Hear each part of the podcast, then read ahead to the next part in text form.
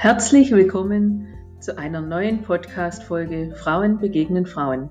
Mein Name ist Claudia Notwang und heute möchte ich dir eine besondere Frau als Talkgast vorstellen, die durch ihre persönlichen Charaktereigenschaften uns über ihre Lebensstationen berichtet und uns verrät, was ihre Triebfedern sind, um so positiv und erfolgreich durchs Leben zu gehen, trotz vieler Höhen und Tiefen. Sie ist Vorbild und Mutmacherin. Sie wird in der nächsten Stunde meine First Lady sein. Sei gespannt und viel Spaß beim Zuhören. Egal, ob du gerade beim Kochen, Bügeln, Autofahren oder Sport machen bist, im Büro oder auf der Couch sitzt.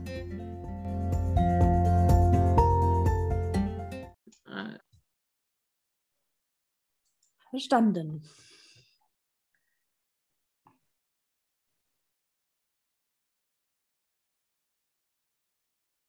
Herzlich willkommen, liebe Alea Horst, zu meinem heutigen Podcast Frauen begegnen Frauen. Vielen Dank, Claudi. Ich freue mich riesig, dass ich dich für meinen Podcast heute gewinnen konnte, weil du auch mir sofort ins Auge gestochen bist, wo ich deine außergewöhnliche Geschichte gelesen habe im, im Magazin, im Brigitte-Magazin und ähm, fand es total spannend, mit wie viel Mut du gestartet bist, ähm, dein Leben komplett in andere Bahnen zu lenken.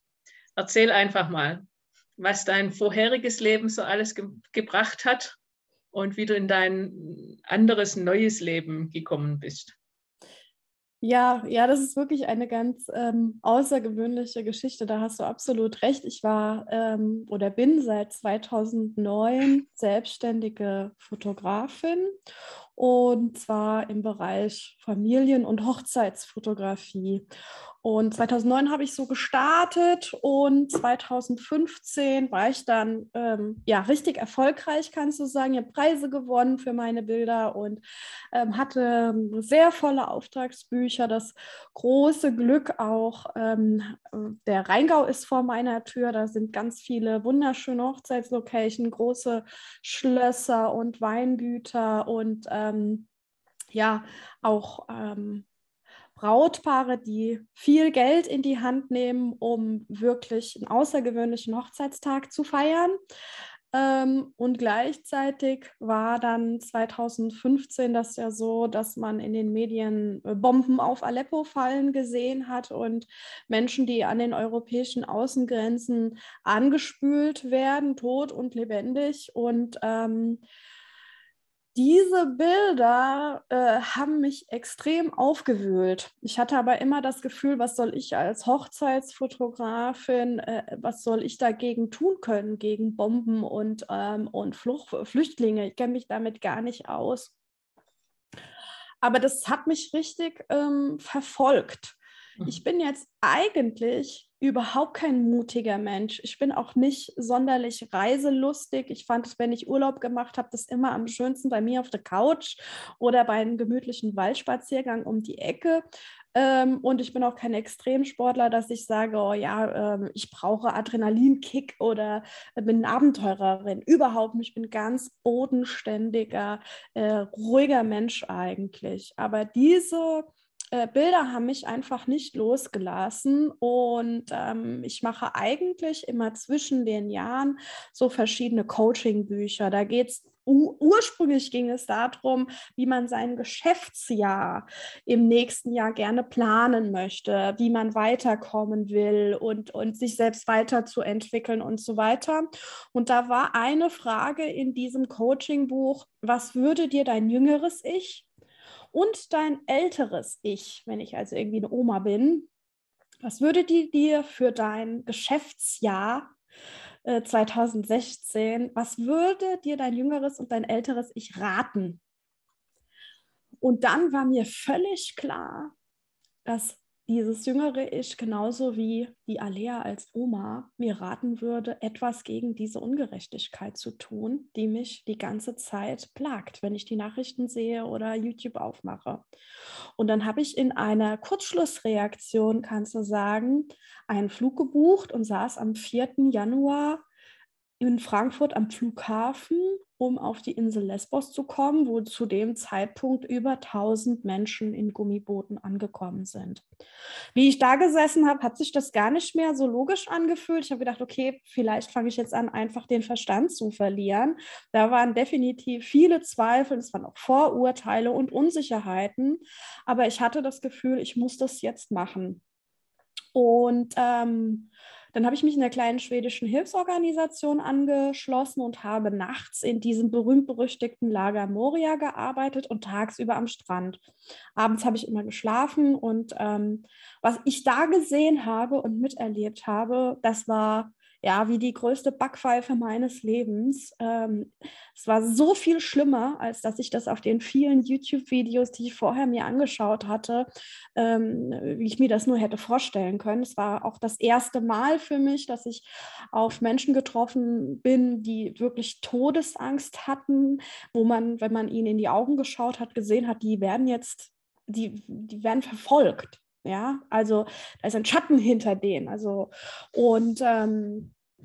äh, gerade die Anlandungen, wenn halt Boote dann am Strand angekommen sind, viele waren ohnmächtig oder sind ohnmächtig geworden. Ähm, es war ja Januar, es war eisekalt. Wir verbinden ja immer die griechischen Inseln mit so schönen Palmen und warmem Wetter, aber ich hatte Funktionswäsche an und habe gefroren. Und es sind auch zwei Kinder in der Woche, bevor ich gestartet habe, erfroren. Ein Kind während der Überfahrt und ein Kind im Lager. Und ähm, ja, also wenn man dann sieht, wie völlig unterkühlte Kinder ähm, da ankommen und man muss die erste Hilfe leisten und versuchen, diese Alu-Rettungsdecken, äh, die man da hat, ähm, in kleine Stücke zu schneiden, damit man genug für alle Kinder hat. Ähm, und im Lager Moria dafür verantwortlich ist, dass keine Kinder erfrieren, das, ähm, das macht was mit einem. Mhm. Ich war da zwei Wochen.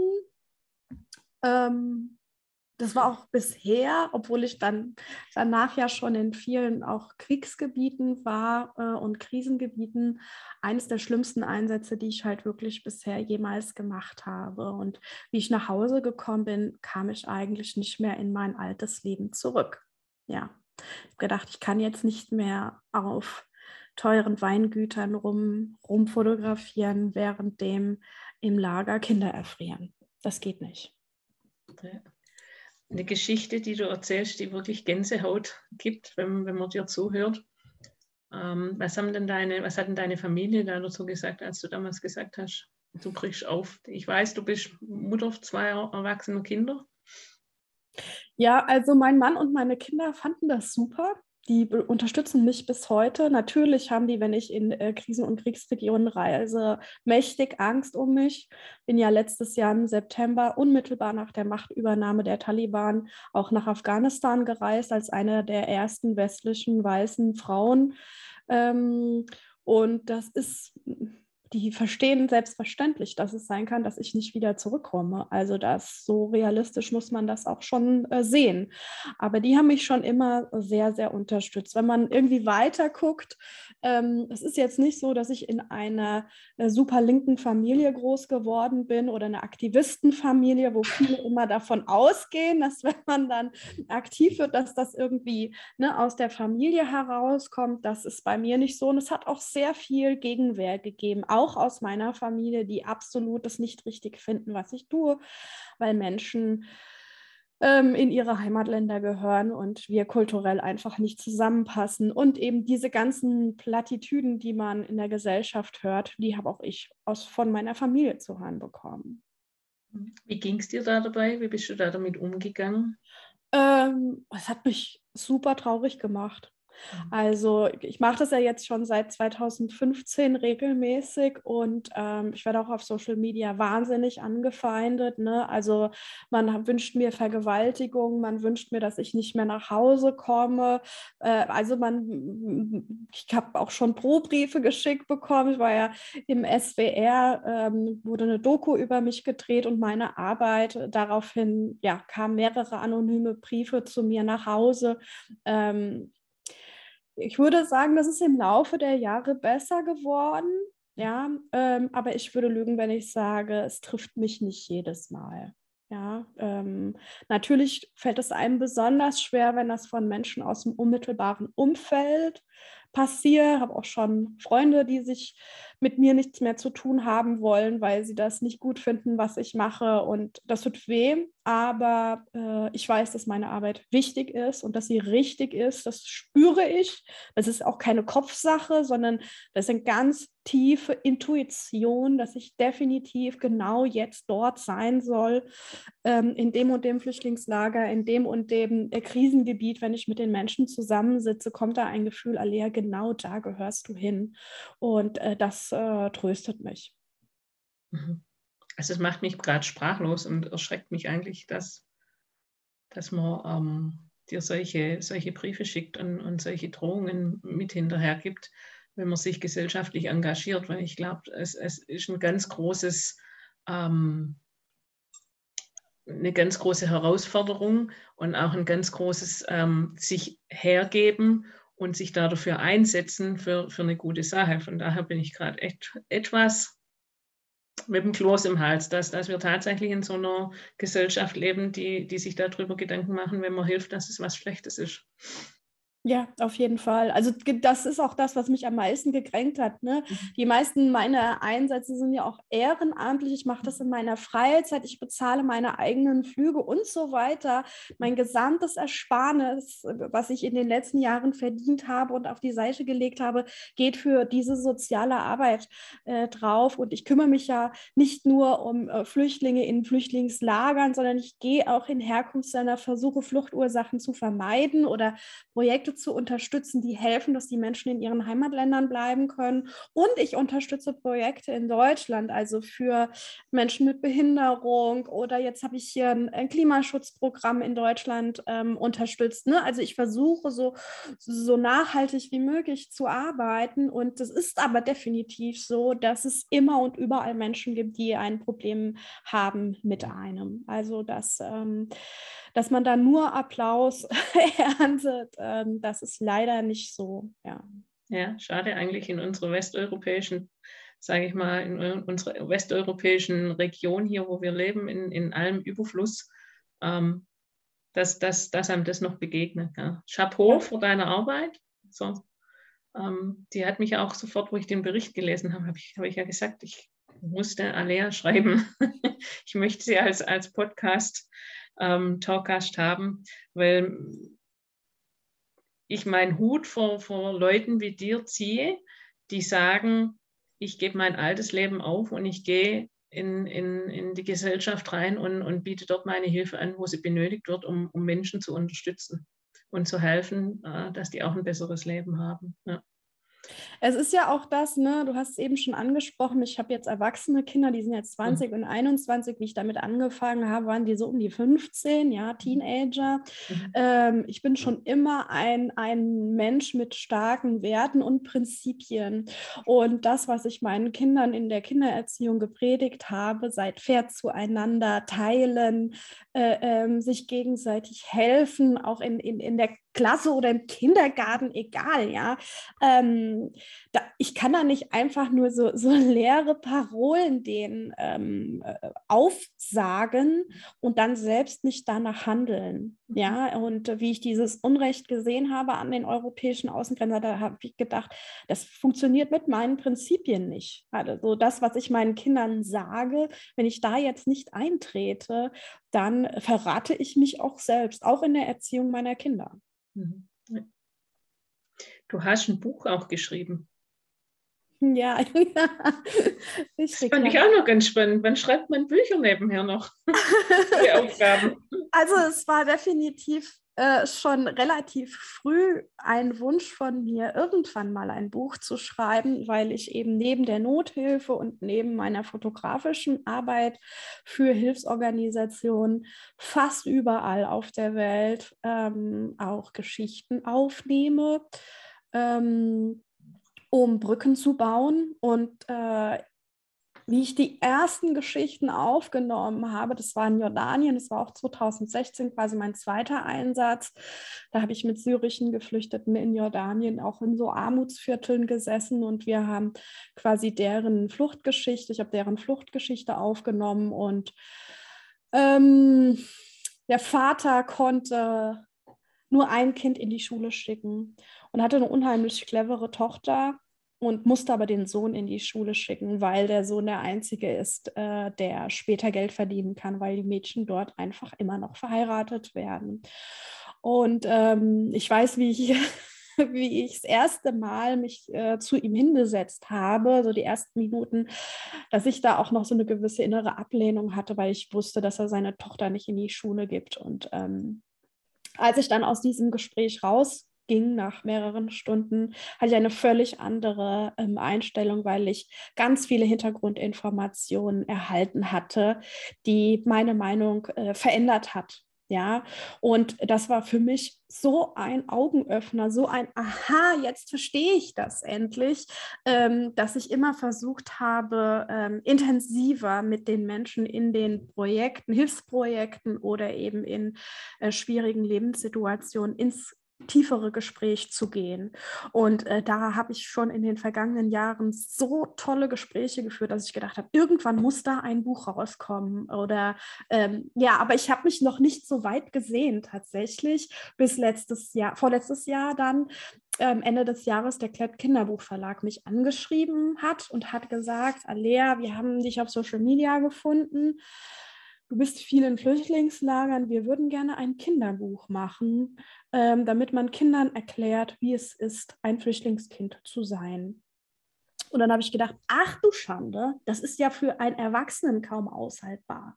Wie kriege ich denn da ein Kinderbuch raus? Ja, ähm, aber es war natürlich eine riesen Herausforderung. Und ich habe aber gedacht, okay, wenn ein Verlag schon extra auf mich zukommt, mit mir arbeiten möchte, dann kannst du dir diese Chance eigentlich nicht entgehen lassen. Ja, und dann bin ich wieder nach Lesbos gereist, obwohl schon Fotografierverbot war und eigentlich für Journalisten, ich bin im vor drei, vier Monate vorher in Lesbos auch festgenommen worden, weil alles strukturell getan wird, um Journalisten ähm, zu verhindern oder die Arbeit von Journalisten zu verhindern, ne? weil man nicht möchte, dass die darüber berichten, wie schlecht es den Geflüchteten einfach geht. Ja? Und da habe ich gedacht, okay, ob ich überhaupt mit Kindern sprechen kann, das wird sich alles zeigen, ob ich überhaupt Zugang bekomme zum Lager und so weiter. Ähm, das war mal lieber Jolly eine Riesenaufgabe. Aber es ist mir tatsächlich mit viel Netzwerkarbeit ähm, ist mir das geglückt und ich habe über 20 Kinder interviewt. Und eigentlich war mein Plan, erstmal die Kinder sprechen zu lassen und dann selbst zu gucken, wie das Buch am Ende aussehen soll. Und als die Kinder dann aber von sich erzählt haben, war mir völlig klar, dass ich einfach ihre Erzählung nehme und sie selbst im Kinderbuch sprechen lassen möchte. Es war so intensiv, so tiefe, tiefe, tolle ähm, Worte, die die Kinder gesagt haben. Also nicht nur trauriges, wie schwierig ihr Leben ist, sondern auch sehr viel Hoffnung und Resilienz, ähm, dass ja jetzt das Kinderbuch Manchmal male ich ein Haus für uns im Klett Kinderbuchverlag am 15. Februar erschienen ist mit diesen Geschichten von den Kindern. Wow, werde ich mir kaufen und lesen. Bin ich total fasziniert davon. Was gibt dir immer wieder die Kraft dazu, Alea, ähm, diese Herausforderungen in den Projekten anzunehmen? Ich meine, du, du hast es schon gesagt, es ist sehr viel Leid immer da dahinter. Äh, es hat auch sehr viel mit Verluste zu tun, auch, auch ähm, wo Menschen sterben, die einfach ihre, ihre Flucht nicht überleben. Wie gehst du selber da damit um? Also weißt du, es ist, äh, viele Leute denken immer, das Schlimmste ist dann quasi vor Ort zu sein. Vor Ort ist schlimm, ja, mhm. aber viel schlimmer ist für mich das Heim nach Hause kommen, das wieder in Deutschland, in unserer Wohlstandsgesellschaft anzukommen und äh, gegen, gegen meine eigene Gesellschaft kämpfen zu müssen, die einfach null Interesse an der Thematik hat. Ja, ähm, das ist das, was mich wirklich psychisch belastet. Nicht, dass ich da äh, schlimme Dinge gesehen habe, die ungerecht sind. Ja, die möchte ich verändern, aber ich bin ja da, ich arbeite dran. Das hilft. Ne? Nur zugucken, wenn ich nur sehen müsste, nur hinsehen, ohne dass ich aktiv wäre, würde ich das nicht aushalten. Auf keinen Fall. Aber ich packe überall mit an, auch wenn ich natürlich nur eine Person bin und nur im Rahmen meiner Möglichkeiten agieren kann. Ähm, ist das aushaltbar. Aber zu Hause zu sein, zu wissen, dass, wie, dass sich in Deutschland eben ganz viele Leute nur um sich selbst drehen, das ist tatsächlich ähm, sehr, sehr, sehr, sehr schwierig. Aber ich habe da mittlerweile einen guten Prozess gefunden. Und wenn ich heimkomme, ziehe ich mich immer mal so eine gute Woche zurück und arbeite viel im Garten. Also die Natur hilft mir, äh, da nicht hoffnungslos zu werden. Und es ist ja so, es, ich treffe in diesen Projekten ganz wahnsinnig inspirierende Menschen. Also wenn man sich vorstellt, man muss drei Jahre im Lager Moria leben zum Beispiel, man steht immer noch morgens auf und begrüßt mich mit äh, Hallo Alea, möchtest du einen Tee mit mir trinken? Ähm, dann ähm, frage ich mich, okay, die lassen sich nicht hängen ich habe überhaupt kein Anrecht, dass ich mich jetzt hier hängen lasse. Ja, ich, ähm, die haben es deutlich schwerer und selbst die stehen morgens auf und machen weiter und geben die Hoffnung nicht auf, dann darf ich das auch nicht. Und es sind nicht nur die Betroffenen, die mich inspirieren, die mir, die mir helfen, am Ball zu bleiben. Es sind auch ähm, die Menschen in den Projekten, die Sozialarbeiter, Therapeuten und so weiter. Ich habe ähm, unglaubliche Menschen in den Projekten kennengelernt, die, egal wie auswegslos und verzweifelt die Situation ist, wo man so denkt, wie, wie soll man das hinbekommen? Wie soll man da etwas dran ändern? Weiß ich nicht, in Mexiko Gewalt gegen Frauen, ne, was da einfach völlig normal, normal in Anführungszeichen ist, ne, ähm, dass da Gewalt in Familien gegen Frauen ist und Sozialarbeiter sagen, ja, wir müssen unsere Kultur verändern. Ähm, das ist bei uns quasi normal, äh, aber wir kämpfen dagegen und wir machen das. Ja, das wird dauern und es wird viel Kraft brauchen, aber wir machen das. Ja, oder äh, eine Sozialarbeiterin in Syrien, die ähm, vorübergehend sich darum gekümmert hat, dass äh, Kinder, die auf der Flucht verloren gegangen sind, vorübergehend betreut sind und versucht, die im Krieg verloren gegangenen Eltern zu finden und nach zwei Jahren feststellt, die gibt es nicht mehr, sie sind weg. Und dann Lösungen findet, wie die Kinder gut betreut sind. Ja, also es sind für mich zum Teil unlösbare Aufgaben und die sagen ja, Ärmel hoch, ja, und äh, lass uns eine Lösung finden. Wir, ich kämpfe dafür, ja, und die geben auch nicht auf. was soll ich denn da habe ich überhaupt gar kein Anrecht zu, zu jammern irgendwie und mich hängen zu lassen. Ja, das ist eine tolle Einstellung. Also Respekt da davor.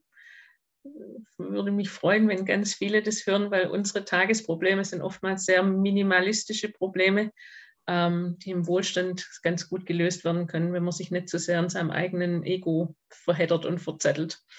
Ja, und es ist ja auch, ähm, ich bekomme unfassbar viel zurück. Und es geht mir hier überhaupt nicht um Dankbarkeit, mhm. sondern zu wissen, dass ich einen winzig kleinen Unterschied mache. Ja, dass die Welt ein kleines bisschen besser wird. Zumindest für die fünf Leute, die da jetzt gerade im Lager sind, denen ich Wärmflaschen verteilt habe. Das ist nicht die Welt, aber für die macht es einen Unterschied. Und das ähm, gibt einem ein unheimlich gutes Gefühl. Das ist toll, ja was mir auch gerade so im, im Kopf gekommen ist, die Frage, warum es so wenig Berichterstattung gerade von so vielen Helfer gibt, die sich dort ehrenamtlich engagieren. Das kommt ja bei uns auch sehr, also wenn man nicht irgendwelche Dokus gerade mal zufällig anschaut oder irgendwelche ähm, Interviews, wo auch ein, ein Sender drüber berichtet, findet man ja da sehr wenig. Kannst du dir das erklären, warum das so ist? Naja, die, was ich das, wo ich das Gefühl habe, ist einfach, dass unsere Medien ganz stark darauf bedacht sind, nicht emotional zu werden.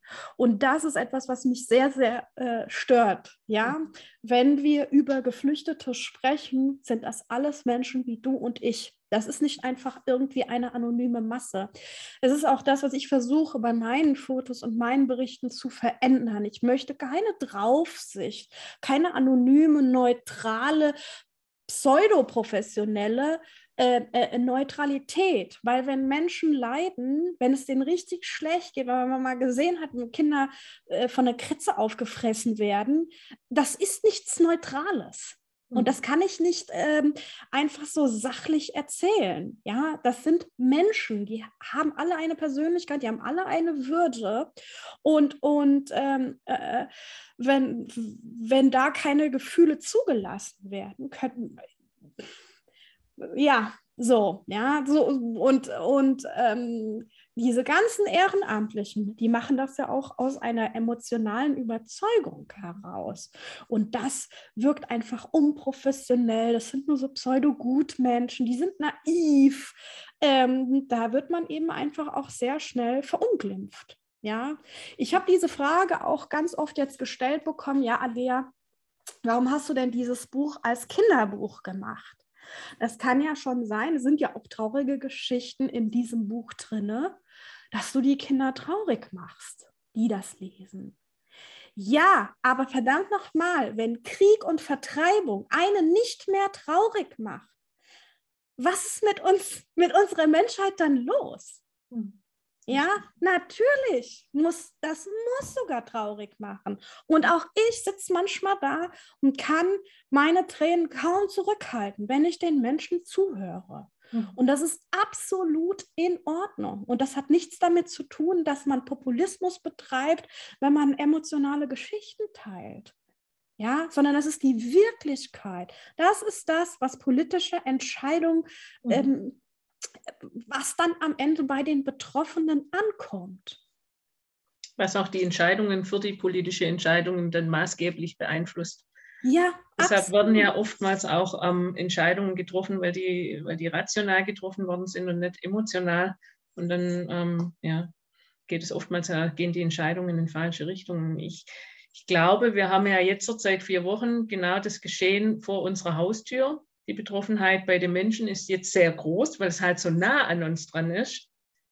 Ähm, auf der anderen Seite war ich auch derjenige, wo gesagt hat, Leute, wir haben auf der ganzen Welt ein Elend und ein Leid und es kommen täglich Menschen durch Kriege um und müssen flüchten. Aber das betrifft uns politisch nicht so sehr, weil die, die, die Länder nicht so abhängig sind für uns oder wir nicht in dieser Abhängigkeit sind. Und ich glaube, das ist ein falscher Gedanke seither auch von ganz vielen von uns gewesen, zu meinen, das ist auf einem anderen Kontinent, das ist ganz weit dort unten, das sehe ich nicht, das geht mich nichts an. Also wir haben es jetzt genau vor der Haustür und wenn man jetzt auch zum Teil, finde ich, sieht, wie die Leute reagieren, ist das toll, aber man muss einfach immer wieder feststellen, es ist auf der ganzen Welt so und jetzt nicht nur hier bei uns in Europa.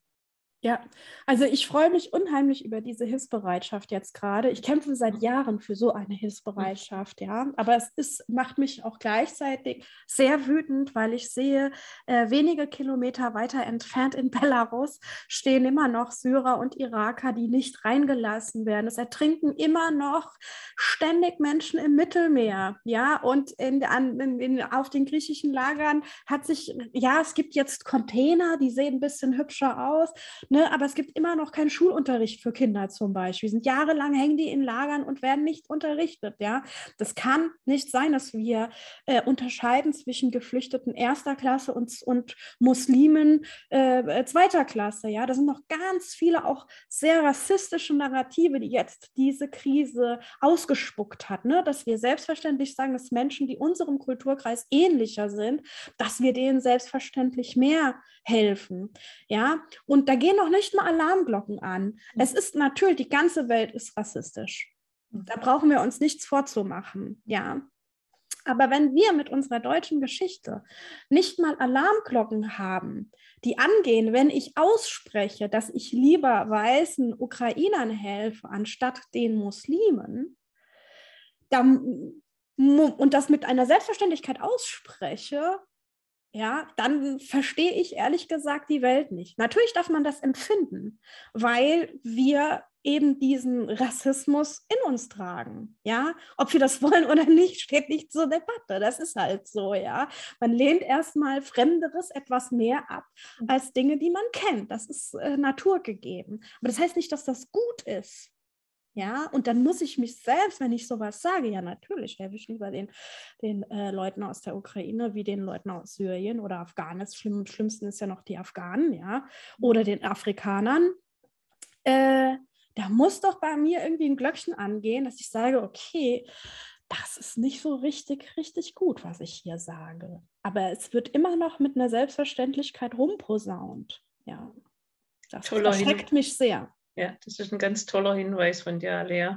Ja. Ähm, den kann ich auch nur unterstreichen und unterstützen, weil es kommt nicht auf die Hautfarbe drauf an und es kommt dann auch nicht auf die Religion drauf an, sondern ich glaube immer, es kommt aus, aus der Menschlichkeit drauf an. Und erst wenn man, sage mal, erst wenn man in den Ländern war und deren Geschichte und deren Kulturen kennengelernt hat und so wie du auch äh, erzählt hast von dem, von dem Vater in Jordanien, ähm, warum, warum die so handeln erst dann äh, kapiert man die Länder und, und versteht die Länder, warum zum Teil ähm, Kriege dort entstehen, warum ähm, das Handeln anders ist und, und nicht westeuropäisch ist wie bei uns. Also ich sage immer, wir müssen erstmal in, in deren Haustüren reingehen dürfen, bevor wir immer nur vor deren Türen kehren.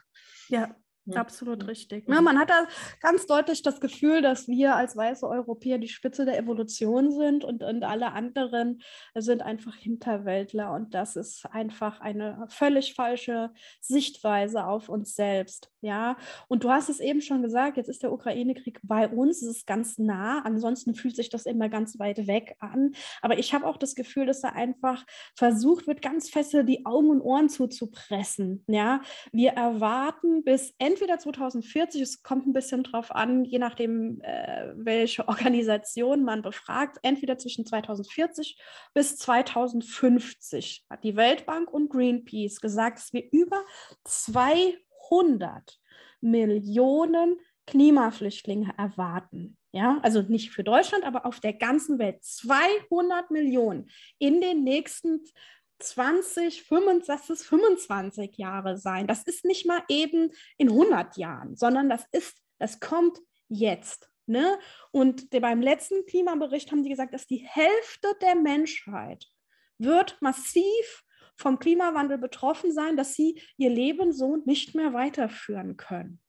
Ne? Und ich verstehe nicht, dass in Anbetracht dieser Sache ja, wir immer noch glauben, ja gut, jetzt gibt es halt ukrainische Flüchtlinge, aber wenn der Krieg mal vorbei ist, dann ist das hoffentlich auch mit den Flüchtlingen dann vorbei. Nee, überhaupt nicht. Ja, das, ähm, weil ich das auch leider im Zuge dieses Buches öfters gefragt bekomme. Ja, jetzt ist ja das Buch leider top aktuell wegen der Ukraine-Krise. Nein, es ist nicht aktuell wie in der Ukraine-Krise. Es wird immer aktuell sein, wenn wir uns nicht darauf einstellen und endlich mal richtig reagieren. Hm. Ich sehe das schon auch so. Wir werden keine Ruhe mehr hier auf unserem Planeten kriegen, sondern wir werden in ständiger Veränderung sein. Aber es hat uns ja jetzt, sagen wir, vor zwei Jahren dieser Virus ähm, gezeigt, wie man mal geschwind mit offenem Mund dasteht und überlegt, so was passiert hier jetzt die Kriege, was hinterherkommt, ist so das Nächste, was unsere Gesellschaft erschrecken tut.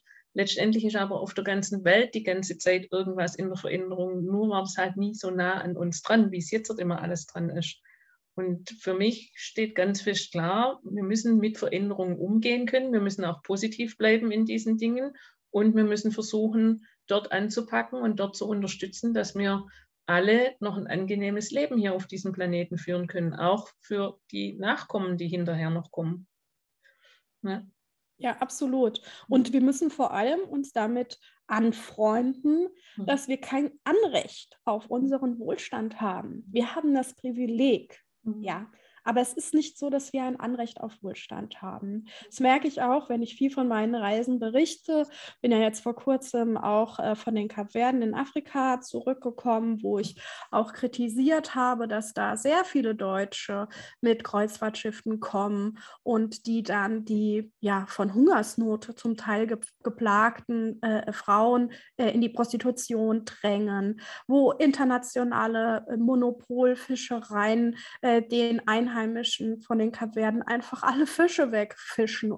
Ja, und wir mit, es hat seit fünf Jahren nicht mehr richtig geregnet auf den Kapverden wegen des Klimawandels, aber die Kreuzfahrtschiffe mit deutschen Urlaubern kommen eben trotzdem. Ja, und ähm, ich habe das kritisiert und dann auch auf Social Media mehrere Kommentare bekommen, dass ähm, man sich ja seinen Wohlstand äh, verdient hat dass man verdient hat, wenn man, man, man hat gebuckelt äh, und wenn dann man in, als Rentner seine Kreuzfahrtschiff genießen, äh, seine Kreuzfahrt äh, genießen möchte, dass ich doch mal aufhören soll, den Leuten ihren äh, wohlverdienten Ruhestand schlecht zu reden.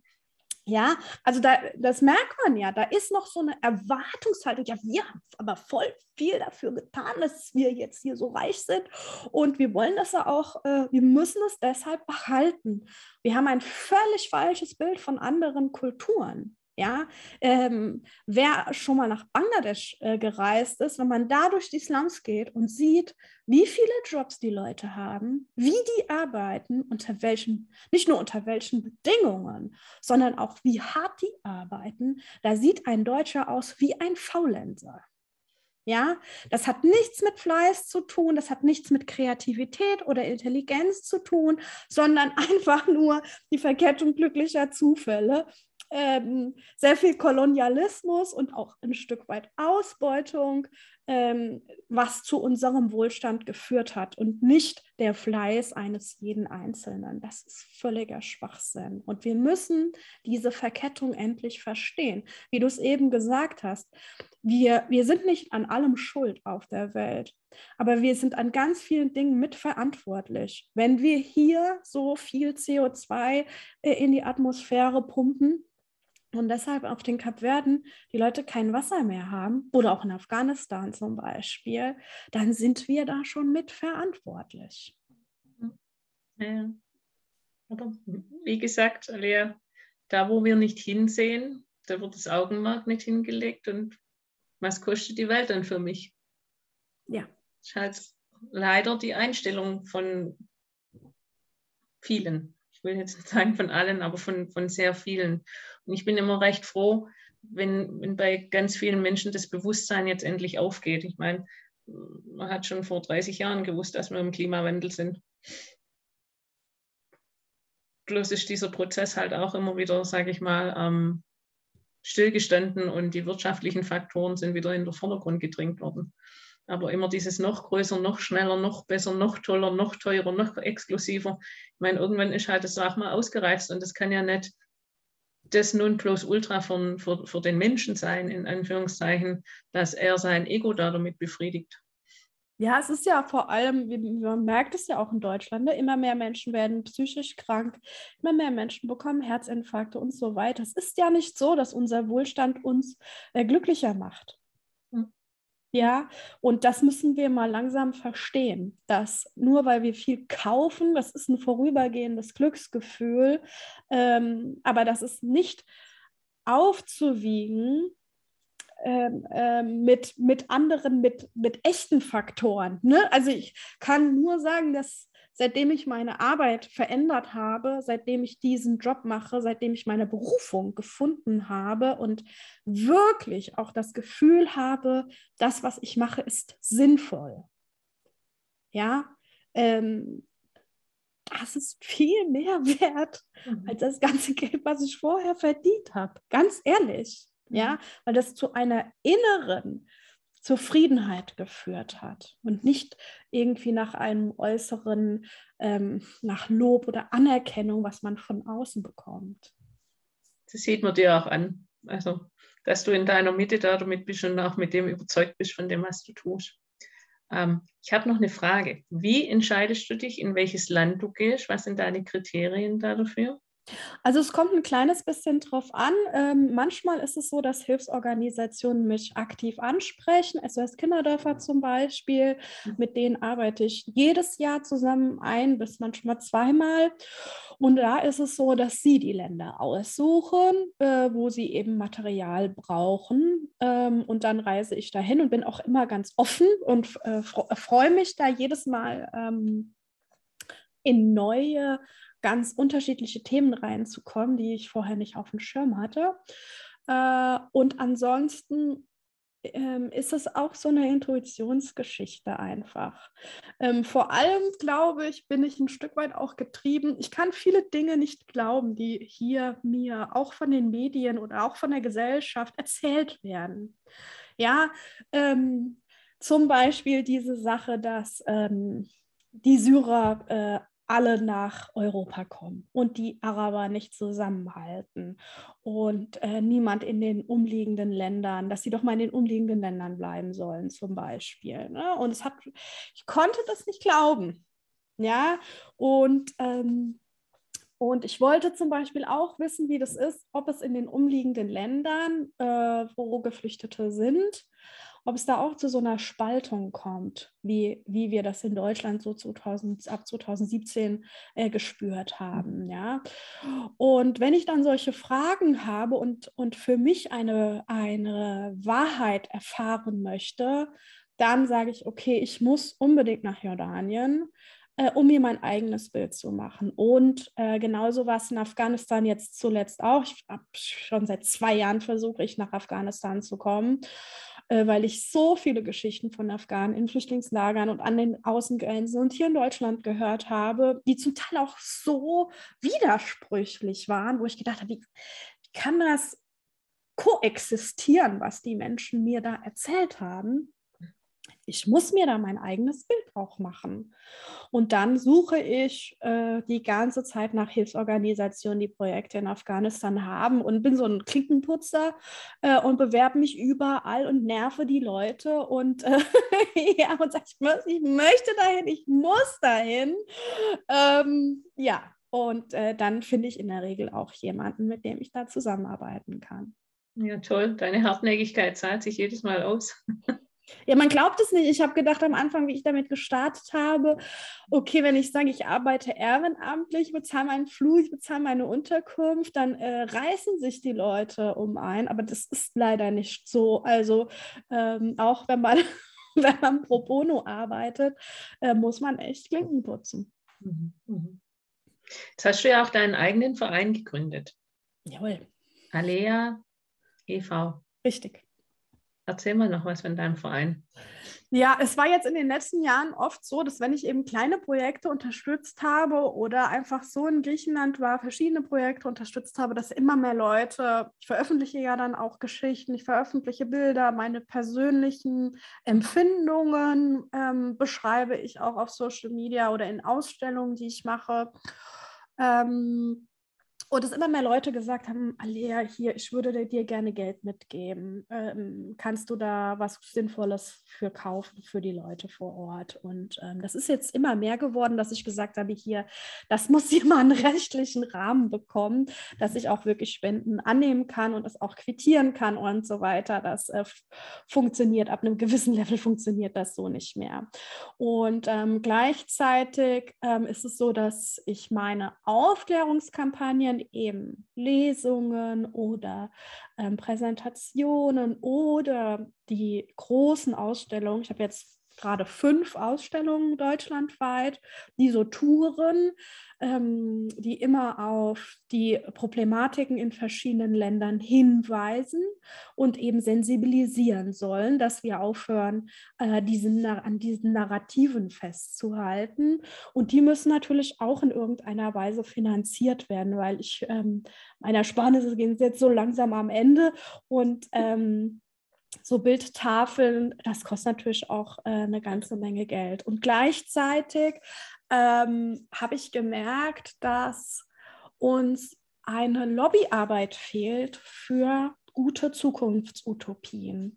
Wenn ich, ähm, wenn Menschen durch meine Ausstellung gehen, habe ich gemerkt, dass da eine viel große Hilflosigkeit entsteht. Die Leute sagen, ach Gott, das ist ja furchtbar, aber was kann man denn da machen? Mhm. Ne? Und ähm, wie gerne ich mit Hilfsorganisationen arbeite und eben auch meine eigene Nothilfe leiste, langfristig ist das ist ja keine Ursachenveränderung, äh, ähm, mhm. sondern ich tue in der Regel nur Symptome bekämpfen.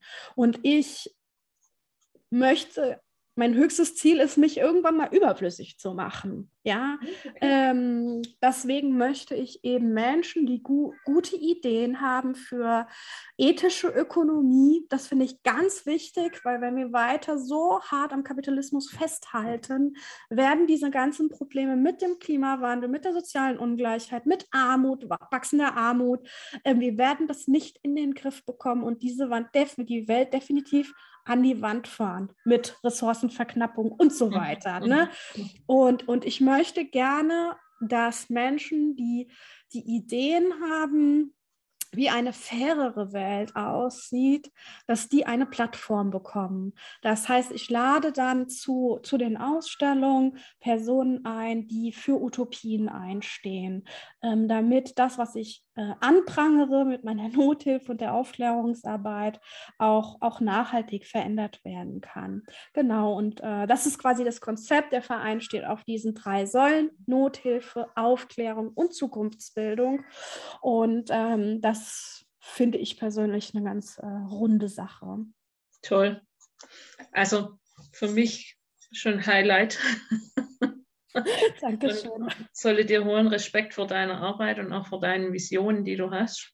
Und dass du da den, den Anfang gestartet hast, na, 2015 oder 2016 ja. und, und komplett dein Leben auf den Kopf gestellt hast und jetzt für, für diese Vision lebst und, und, und auch Vorbild dafür bist ich kann wirklich jedem nur empfehlen, es sind ganz viele so Ängste, gegen die man kämpfen muss. Ne? Also bin ich dieser Sache gewachsen und die, die, das, was man so in der Gesellschaft hört, ne, das ist naiv, das ist, äh, äh was weiß ich, so diese Vorurteile, die hat man auch wenn man sich dagegen wehrt, natürlich auch ein Stück weit verinnerlicht. Ne? Und man muss die selbst auch abschütteln. Ich habe gestern einen ganz tollen Vortrag gehört von einem österreichischen Fotografen, der tatsächlich ein bisschen ähnlich, äh, einen Werdegang hat wie ich und der auch sein ganzes Erspartes gegeben hat und ähm, gefragt worden ist, und wie bestreitest du jetzt deinen Lebensunterhalt? Und hat gesagt, ich mache so ein, ich klüngel hier und da, ein bisschen was kommt schon rein. Und ich bin mir sicher, hat er gesagt, das Universum wird mich nicht vergessen. Und ich glaube, da muss man auch ein Stück weit ein Urvertrauen wieder haben zu sagen, okay, wenn ich neue Wege gehe, heißt das erstmal, ich habe weniger Geld, aber es wird definitiv auch für mich eine Lösung geben, zu überleben. Ja, also, und das, ähm, das ist das auch wert. Mhm. Bin ich, bin ich mir auch 100% sicher und auch in der Überzeugung, wo, wie du das jetzt erlebst und, und den Weg dafür gehst. Es, es funktioniert. Also du bist ja ein Vorbild dafür, dass es funktioniert.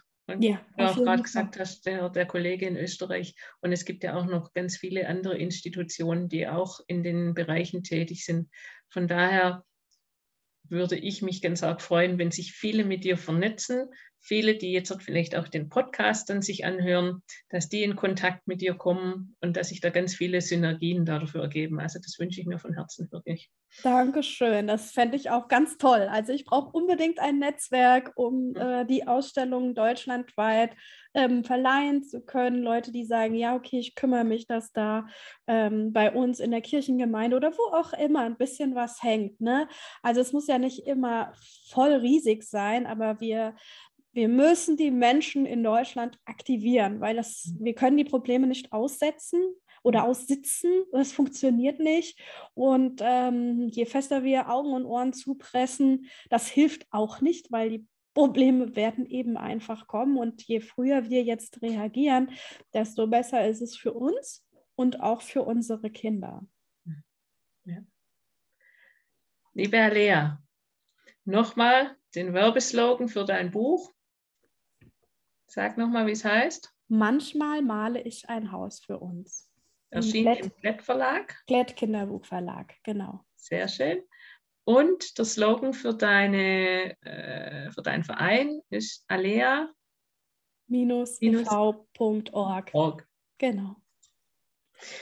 Vielen herzlichen Dank, dass du dir die Zeit genommen hast, um mit mir hier zu reden über deine Thematik, dass du uns einen Einblick gegeben hast über deine Arbeit. Riesenchapeau für das, was du machst, für den Mut, den du jedes Mal aufgebracht, aufgebracht hast und auch jedes Mal aufbringst, dich in Länder zu begeben, in neue Abenteuer, in neue ähm, menschliche Verwerfungen, sage ich mal, und auch die Kraft dafür mitbringst und ähm, deine Hilfe dort anbietest und, und erfolgreich unterwegs bist. Vielen herzlichen Dank. Dank, dass du dir für mich die Zeit genommen hast. Das ist mir eine sehr große deine Ehre. Zeit. ist mir eine sehr große Ehre. Dankeschön. Vielen herzlichen Dank.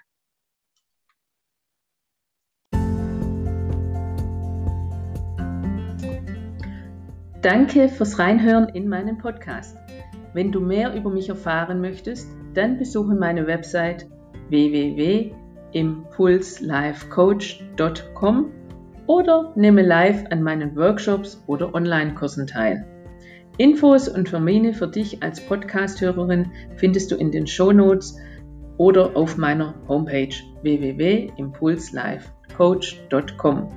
Ich würde mich natürlich auch freuen, wenn du bei meiner nächsten Episode Frauen begegnen Frauen wieder mit dabei bist und wenn du mich natürlich an deine Bekannten, Freunde und Verwandte und anderen Unternehmerfrauen weiterempfehlst. Bis bald, hier war eure Claudie Notwang.